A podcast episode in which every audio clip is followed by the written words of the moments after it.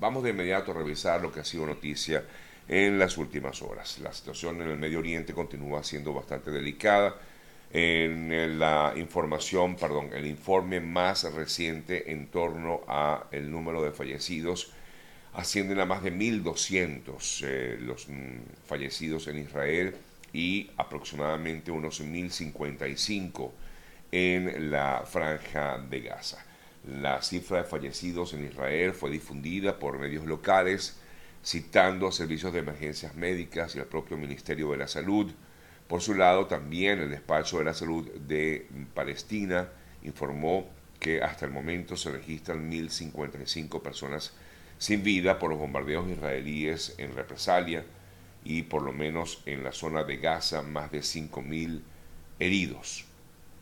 Ahora bien, mientras esto, que definitivamente no se trata de, cifras, es una realidad que se vive actualmente, Israel afirma haber pasado a la ofensiva total contra la franja de Gaza, esto lo dijo el ministro de Defensa de Israel, Joab Galant, quien se dirigió a los militares en sus posiciones cerca de la frontera con el territorio palestino de la franja de Gaza. Por otro lado, también, pues ayer se dio a conocer una lamentable información que en teoría maneja en estos momentos las fuerzas de defensa de Israel, el haber encontrado en un eh, lugar específico, en un kibutz, que estos kibutz, para aquellos que no lo conocen, son como una especie de haciendas donde se apartan muchos de los judíos para estar un tiempo allí y en, esta, en uno de ellos fueron encontrados 100 cadáveres, 100 personas eh, sin vida, entre ellos por lo menos se habla de unos 40 eh, niños y bebés básicamente, a quienes en teoría, según lo que manejan, repito, las fuerzas de defensa de Israel, les habrían cortado la cabeza. Lamentable este tipo de noticias, no es nada agradable comentarlo, pero así ocurrió. No obstante, a pesar de que esta información se ha divulgado en varios medios de comunicación, incluso hay algunos videos en el instante en que llegan estos medios a este kibbutz en particular, también es cierto que el grupo jamás eh, niega haber eh, realizado tal acción. Ahora, si no fueron ellos, entonces ¿quién? Es lo que se preguntan, porque el hecho ocurrió. El tema está en que el grupo jamás negó haber mm, matado niños, decapitado o atacado a civiles durante este ataque a Israel. Y dijo a través de su vocero, jamás afirmamos la falsedad de estas acusaciones que han sido inventadas y propagadas por medios que adoptan la narrativa sionista, dijeron, incluida la afirmación de decapitar a personas, a civiles. Estas declaraciones llegan poco luego de que el ejército pues, denunciara que los milicianos habían asesinado, como ya les decía, en este kibutz a estas 100 personas, entre ellos 40 bebés. Eh, muy, muy, muy difícil de verificar que pudo haber sido o no jamás, pero si no fueron ellos, ¿quién? Es la pregunta. Por otro lado, también el ejército israelí encontró a unos 30 eh, supervivientes del ataque lanzado el fin de semana, eh, que habían permanecido ocultos en otro kibutz ubicado en este caso eh, muy cercano a la franja de Gaza. También el gobierno israelí informó acerca de que dos altos miembros del grupo Hamas fueron dados de baja eh, murieron en ataques nocturnos, indican las fuerzas de defensa de Israel. Ayer el presidente de Estados Unidos, Joe Biden, dio una declaración aquí en Estados Unidos en torno a lo que ocurre en Israel y prometió que su país va a dar total apoyo al gobierno israelí en todo lo que requiera, en todo lo que necesite para defenderse de esta respuesta. Incluso hemos visto en la mañana de hoy declaraciones del Papa Francisco, quien afirma que, bueno, primero que nada, condena lo que está ocurriendo en estos instantes en Israel y, por supuesto preocupado por la situación de miles de ciudadanos civiles, pero también, además de ello, comprende, y así lo dijo, es necesario que jamás libere a todos aquellos civiles que, a todos aquellos rehenes pero también dijo que quien ha sido atacado tiene derecho a defenderse. Fue el comentario hecho por el Papa Francisco en el día de hoy, a la par de pedir, como ya decía, la liberación de los rehenes por parte del grupo Hamas. Eh, mientras eh, todo esto pues continúa allí, la situación sigue siendo bastante delicada, bastante tensa y sobre todo a esta hora de la mañana. Eh, Israel continúa con los bombardeos contra Gaza, despliega más de 300.000 soldados, han informado, en la frontera para, como objetivo, destruir, así lo han dicho, destruir de todas, todas al grupo terrorista Hamas. Así lo han indicado las fuerzas de defensa israelí. Continúan los bombardeos en medio de esta situación y como ya pues también comentaba Estados Unidos ha indicado que va a continuar manifestando o prestando su apoyo bien sea en ayuda militar o apoyo logístico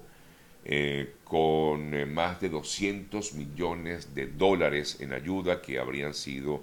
eh, ya aprobados para entregarse a, a, Israel y ayudarlos a combatir esta situación. El presidente Biden también hablaba ayer de que hay unas 14 personas de origen estadounidense que habrían sido asesinadas por parte del grupo Hamas en las últimas horas y también que jamás se tiene a varios de sus ciudadanos, de ciudadanos estadounidenses como rehenes. Los mantendría jamás, según informaba ayer el presidente Biden y también el secretario de Estado norteamericano Anthony Blinken, quien tiene previsto viajar a Israel el día de mañana para continuar con este apoyo del cual he conversado, del cual hemos, hemos comentado. El portavoz del Departamento de Estado explicó que el eh, secretario Blinken se reunirá con altos cargos del gobierno israelí eh, para seguir con las conversaciones que han mantenido vía telefónica en los últimos días. Es lo que se estima en, eh, a partir del día de mañana. También otros ciudadanos de otros países también se encuentran o bien rehenes o han fallecido en esta situación vivida en el Medio Oriente luego del ataque de Hamas a Israel. Eh, Francia ha confirmado la muerte de ocho personas, Argentina ha confirmado la muerte de cuatro de sus conciudadanos. De hecho, hay una gran cantidad de ciudadanos de estos países que se encuentran todavía en la zona en conflicto, es razón por la cual las Fuerzas Armadas de cada uno de estos países, estoy hablando de Argentina, de Francia, han em, enviado aviones a fin de buscar la manera de que algunos de que se hayan quedado allá y eh, quieran regresar a sus países puedan hacerlo. Así lo manifestó, entre otros, el gobierno de Argentina, quien dijo que había desarrollado la operación Regreso Seguro. Igualmente hizo algo similar el gobierno de Chile, a través de la Cancillería, dijo que Chile iba a disponer de varios, de tres vuelos eh, humanitarios para rescatar a 428 chilenos eh, que estarían en eh, Israel. Mientras tanto, Brasil también ha, mm, ha, hecho algo similar y enviaría aviones también para rescatar a varios brasileros que se encuentran en estos momentos en la zona en conflicto. Por otro lado, como ustedes saben, a raíz de este bloqueo que inició Israel también en contra de Gaza, es decir, el bloqueo de suministro de alimentos, de suministro de energía eléctrica, de suministro de gasolina, varias ONGs han dado, han eh, ofrecido, o mejor dicho, exigido a las, eh, en principio, a tanto a Israel como al grupo Hamas, abstenerse de ataques a civiles pero también han solicitado eh, que se dé algún tipo de ayuda humanitaria a ciudadanos civiles en Palestina, porque en estos momentos, ante el bloqueo, la situación puede generar consecuencias graves. Estamos hablando de enfermedades y de hambruna que pudiera originarse a raíz de este bloqueo que ahora mantiene Israel en contra de la franja de Gaza. Bueno, amigas, amigos, parte un poco de lo que ha ocurrido en las últimas horas y por supuesto nos mantenemos al tanto de lo que pueda salir, de las noticias nuevas que puedan darse en las próximas horas.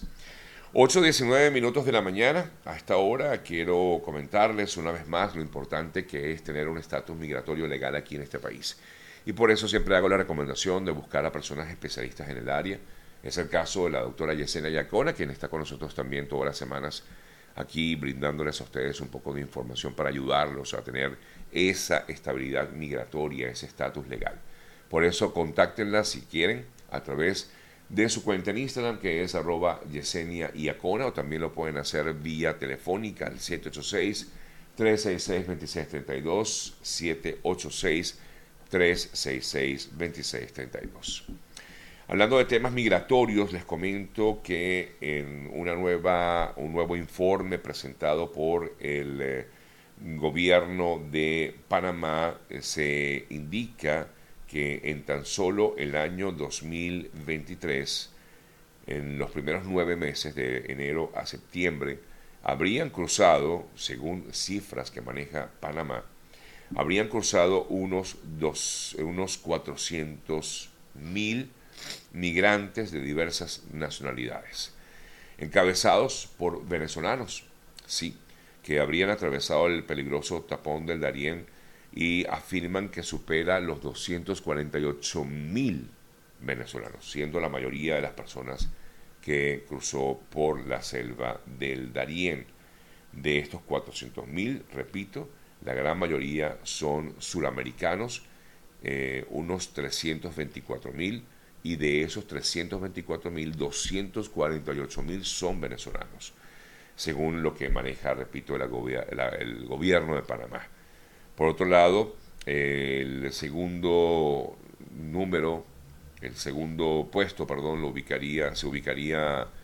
los ecuatorianos con más de 47.000, seguidos de colombianos con unos 13.400 y luego eh, hay por lo menos unos 40.000 que provienen del Caribe, hablando básicamente de Cuba y de Haití,